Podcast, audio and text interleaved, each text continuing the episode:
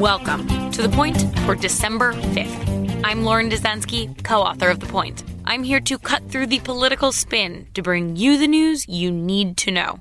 There is still a lot that we do not know about the House's impeachment proceedings and how they will play out. But on Thursday, House Speaker Nancy Pelosi said that the House will proceed with articles of impeachment against the president. That means Trump will very likely be the third president in U.S. history to be impeached.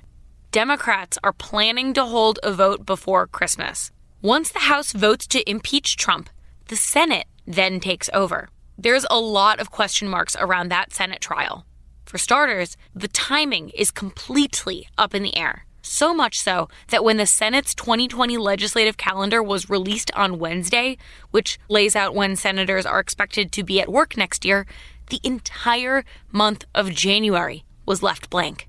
Does that mean that the Senate's impeachment trial will last the entire month of January? Will it even start in January as expected? Senate Majority Leader Mitch McConnell perhaps put it best. Quote, there is no answer at the moment.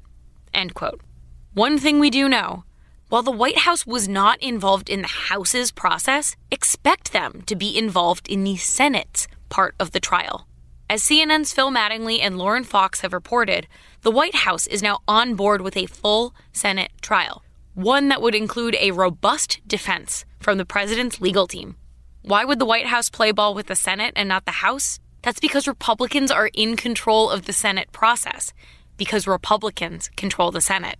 That could also mean that we could hear witnesses that the White House wants to hear from, like Hunter Biden or that anonymous whistleblower. But truly, we do not know if that will happen. Which brings us to the point.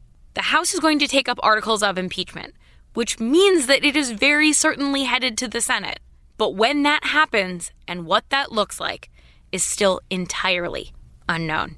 And that is the point for December 5th, 2019. Thank you for listening. For more updates throughout the week, including our Sunday night campaign edition, subscribe to the Point newsletter at cnn.com slash the point. If you like this audio briefing, you can get it on Google Home or Amazon Echo, or subscribe on Stitcher or Apple Podcasts, or your favorite podcast app, so you never miss an episode.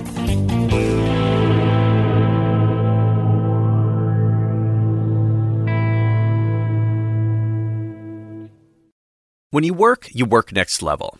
And when you play, you play next level. And when it's time to sleep, Sleep Number smart beds are designed to embrace your uniqueness, providing you with high-quality sleep every night. Sleep next level.